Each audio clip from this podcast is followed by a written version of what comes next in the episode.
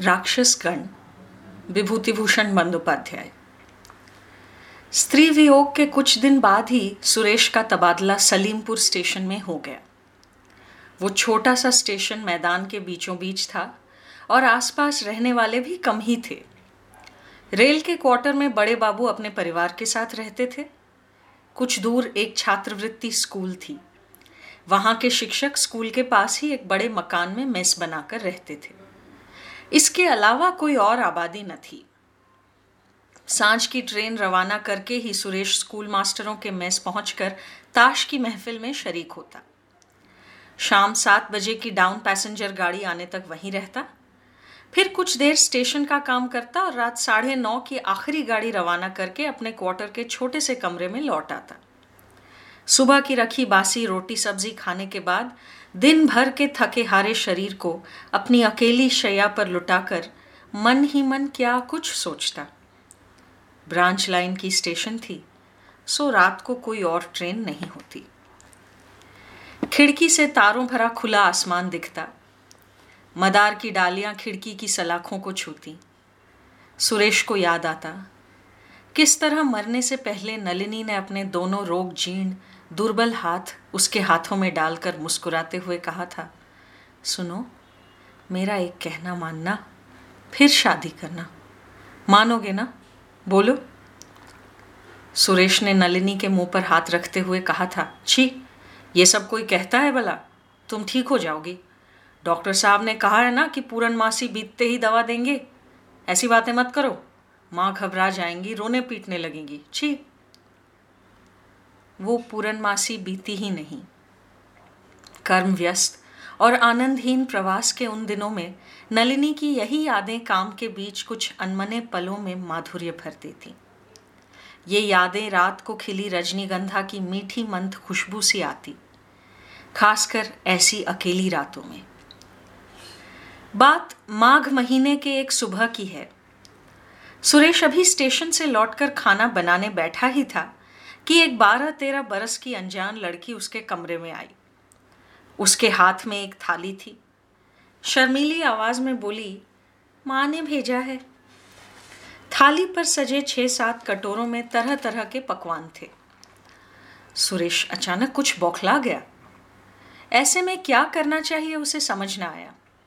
सो वो फटाफट कटोरों से पकवान निकालकर उन्हें खाली करने में ऐसा व्यस्त हो गया कि हल्के से हंसकर वो लड़की बोली कटोरे आप यहीं रहने दीजिए। नौकरानी आकर ले जाएगी। बस थाली उठाए, वो वहाँ से चली गई। सुरेश ने सोचा कि ये बड़े बाबू के घर से आई तो है, पर बड़े बाबू की बेटी तो नहीं हो सकती। पहले तो कभी नहीं देखा इसे। बड़ा शांत सा चेहरा था उसका। इसके बाद महीना बीत गया। ब्रांच लाइन के स्टेशन के छोटे बाबू का जीवन उनके सुबह शाम एक रंग की तस्वीर की तरह एक से गुजरते थे। वो लड़की और भी कुछ दफ़ा किसी न किसी काम से सुरेश के यहाँ आती रही। वो बड़े बाबू की भांजी थी। उसकी माँ नहीं थी। बाप पद्मा के उस पार किसी स्टेशन में काम करता था। हाल ही में अपने मामा के यहाँ घूमने आई थी। मामी को ही माँ कहकर पुकारती थी। ये सब बातें सुरेश को धीरे धीरे मालूम पड़ी। एक दिन किसी काम से वो लड़की आई। बातों बातों में सुरेश ने कहा, रेणु, कई दिनों से पान पड़े ही हुए हैं। ना बनते हैं और ना ही खाना होता है। थोड़े पान बनाकर रख दोगी? रेणु तुरंत पान बनाने बैठ गई। पहले कुशल हाथों से पान बनाए। फिर मैला पड़ा कांसे का डब्बा सुरेश के बक्सों के कोने में से निकालकर उसे रेत से घिसकर चमकाया। बिस्तर के किनारे पान से भरा डब्बा रखती हुई मुस्कुराई और बोली, दो आने दीजिए मुझे। सुरेश कुछ समझा नहीं, बोला, क्यों भला? बीवी चली गई तो सन्यासी हो गए क्या? न मसाले हैं, न दारचीनी या इलायची। पैसे दीजिए, मैं भजुआ पॉइंट्समैन से मंगवा लूँगी। किसी किसी दिन तो यूँ होता कि वो कोट की जेब से उसका मैला रुमाल निकालकर उसे तकिए के तौलिए के साथ धो देती और धूप में डालकर चली जाती। सुरेश को घर लौटकर पता चलता। फिर कुछ दिन उन अदृश्य सेवा करों की निशानी गायब रहती और फिर एक दिन अप्रत्याशित रूप से खाट के नीचे कटोरे में रखी और बड़े जतन से ढकी हुई बेल की शरबत मिल जाती। स्कूल मास्टरों के मेस में ताश खेलते खेलते सुरेश कभी कभी अनमना हो जाता। टिकट बिक्री की खिड़की पर पैसे गिनकर देने में गलती हो जाती। निर्जन शैया प्रांत के साथी मदार की डालियों के हाशिए और भी अद्भुत लगने लगते। उस दिन नौकरानी पांची की माँ बड़ी देर से काम पर आई। सफ़ाई की आवाज़ में बोली, देर हो गई बाबू, रेणु दीदी दोपहर की गाड़ी से जाने वाली है ना, इसलिए सुबह सुबह बड़े बाबू का काम खत्म करके यहाँ आई। सुरेश हैरान रह गया। बोला रेणु आज चली जाएगी? लेकिन उसने तो क्यों? आज ही क्यों? मुझे पता ही नहीं था कि इतना कहते ही उसे अपनी गलती का एहसास हुआ। वो चुप हो गया। किसी और के घर की लड़की का आना जाना उसकी सलाह से थोड़े ही तय होना था। जाती है तो जाए, उसे क्या? पाची की माँ कहने लगी, अपने बाप के पास जा रही है? बाप ने वहाँ रिश्ते ढूंढ रखे हैं ना तो वो लड़की देखने आएँगे। अच्छा ही है, उसकी ये मामी है ना पीस पीस के काम लेती है उससे, ना लाड, ना प्यार। बारह बजे की डाउन ट्रेन को अब ज़्यादा वक्त नहीं है। सुरेश खाने के बाद मुँह में पान दबाए कोट पहन रहा था कि रेणु दरवाजे से अंदर आकर उसके आँगन में खड़ी हुई। कुछ सकुचाती हुई कमरे में आई और बोली, मैं अपना एक सेफ्टी पिन यहाँ छोड़ गई हूँ क्या? बाल सलीके से बंधे। भूरे रंग की ज़मीन पर प्लेन जरी के काम वाली बच्चों की साड़ी। गले में पतली चेन, घने काले बालों से घिरा शांत चेहरा। सुरेश ने कहा, तुम आज जा रही हो रेणु? मुझे बताया ही नहीं। बारह बजे की गाड़ी से? रेणु इधर उधर कुछ ढूंढ रही थी। बोली, आपने फिर इस कांच की गिलास को सीधा खड़ा छोड़ दिया? इसी तरह तो एक तोड़ बैठे थे। हाँ इसी गाड़ी से जाऊँगी। एक सेफ्टी पिन देखी आपने कहीं? किस सवाल का जवाब पहले दिया जाए, ये सुरेश सोच पाता। उससे पहले ही रेणु बोल उठी, नहीं, ये तो मिलने से रहा। अच्छा मैं चलती हूँ। गाड़ी आती होगी। इतना कहते ही वो अचानक झुकी और सुरेश के पाँव छुए। फिर उठकर शांत, नम्र भाव से दरवाजे के उस पार चली गई। घर पर पहले भी कोई नहीं था। अब भी कोई नहीं है। फिर भी शाम की ट्रेन पास कर घर लौटने पर सुरेश को लगा, सब सुना है। कहीं कोई नहीं है। घर का सब कुछ खालीपन से भर चुका है। महीने भर बाद बड़े बाबू ने सुरेश के सामने एक कल्पनातीत प्रस्ताव रखा। वो उनकी भग्निपति की बिरादरी का था। रेणु को भी उसने अवश्य ही देखा होगा। संक्षेप में, रेणु के साथ उसके विवाह का प्रस्ताव। पहले तो सुरेश को विश्वास ही न हुआ। फिर बाद में उसने इस विषय पर कम बोलना बेहतर समझा। बड़े बाबू बुज़ुर्ग थे। सुरेश अभी तेईस का ही था। सो बड़े बाबू ने भी इस विषय में उससे और कोई बातचीत करने की ज़रूरत न समझी। उससे पता लेकर उसके ताऊजी को चिट्ठी भेजी। विवाह के संबंध में दोनों पक्षों में बातें होने लगी। इसी बीच सुरेश के ताऊ रेणु के पिता के कर्म स्थल पर जाकर लड़की देख आए। और सुरेश और बड़े बाबू को सूचित किया, लड़की सुंदर है, उन्हें बहुत पसंद आई है। उनकी इच्छा है कि अगले ही महीने शुभ कार्य संपन्न हो जाए। लेकिन कुछ ही दिनों में एक मुश्किल आ गई। दोनों की कुंडलियाँ मिलाने पर पाया गया कि लड़की राक्षसगण की है। मिलन में कई बाधाएँ हैं। सभी नक्षत्र आड़े तिरछे रूप में अवस्थित हैं। विवाह असंभव है। सुरेश की विधवा माँ रो पड़ी और बोली उनका बेटा नरगण से है। वो कतई इस लड़की से बेटे की शादी नहीं करवाएँगी। ताऊ जी भी सहमति न दे सके, लेकिन उन्हें बड़ा दुख हुआ, क्योंकि लड़की उन्हें बहुत अच्छी लगी थी। सुरेश ने घर पर चिट्ठी भेजना बिल्कुल छोड़ दिया। पर उसके गाँव के एक दोस्त को मिली एक चिट्ठी से घर वालों को पता चला कि वो जल्द ही गेरुए वस्त्र धारण कर रामकृष्ण मठ चला जाएगा। सुरेश की माँ गाँव से रेल के क्वार्टर पर आ पहुँची। उसे कई तरह से समझाया रोने धोने से भी न चूकी। पांची की माँ से वो रेणु और सुरेश के जान पहचान की बात सुन चुकी थी। कहती, न जाने कहाँ की राक्षसी जाल बिछाए मेरे बेटे को फंसाने आई थी।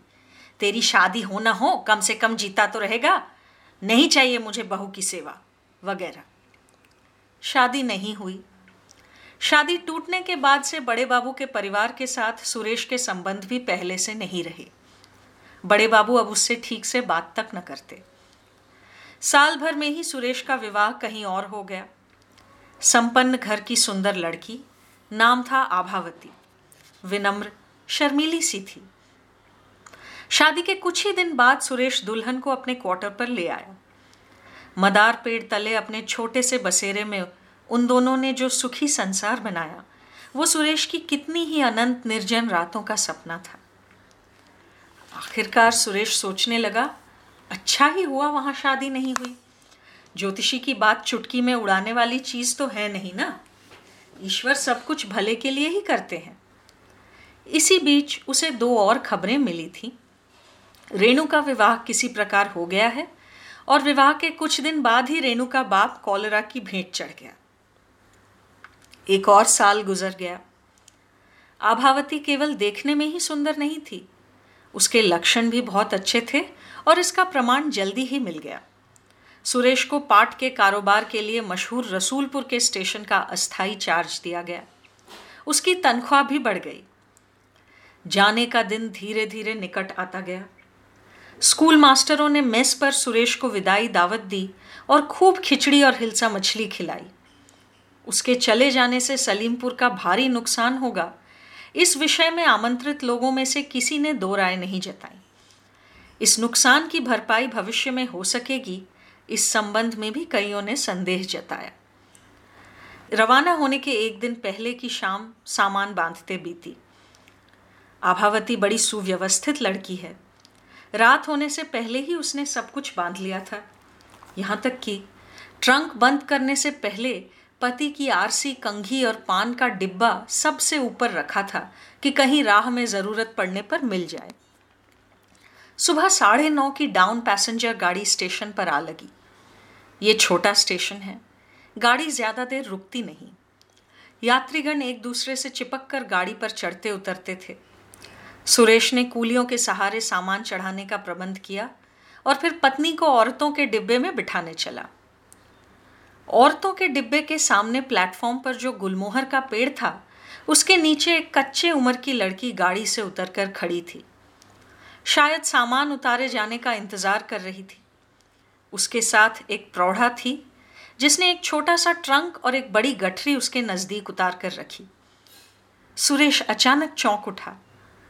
उसने एक बार फिर ठीक से देखा। नहीं, आँखों का धोखा नहीं था। उसने सही देखा था। पतली किनार की धोती पहने, सूने हाथ और रूखे बाल लिए, विधवा के वेश में रेणु खड़ी थी। सुरेश से वहाँ रुका ना गया। बौखलाया हुआ वो अपने डिब्बे में जा बैठा। रेणु ने शायद उसे नहीं देखा, वो दूसरी ओर देख रही थी। सुरेश के शरीर में से एक अजीब सी झांझ निकल रही थी। अनजाने में ही वो अपने आप से कह बैठा बाल बाल बच गए। अगर तब माँ की बात न सुनी होती तो? राक्षसी का जाल ही तो था। और थोड़ा आगे बढ़ता तो उसका पाँव फंस नहीं जाता जाल में। उसे यहाँ तक लगा कि बड़े बाबू ये बात पहले से जानते थे, लेकिन उन्होंने इसे छिपा कर रखा था। फिर कब गार्ड ने विसल बजाई और कब गाड़ी छूटी, इसका ध्यान सुरेश को न रहा।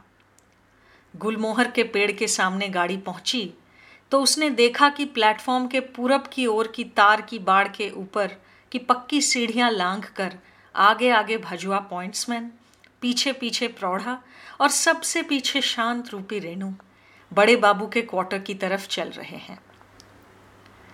अचानक सुरेश के मन में दूर के एक सहानुभूतिहीन रिश्तेदार के द्वारे खड़ी इस अनाथ, निरपराध, अभागिनी बालिका की छवि बिल्कुल भिन्न रूप में लौट आई। किसके अपराध के कारण इसके जीवन का आनंद दीप नव वसंत के शुरू होते ही हमेशा के लिए बुझ चुका था? द्रुतगामी ट्रेन की खिड़की से उसने एक और बार मुड़कर देखा।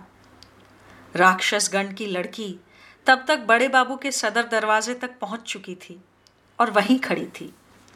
दरवाज़ा तब तक खोला नहीं गया था। शायद भजुआ किसी को बुलाने गया होगा।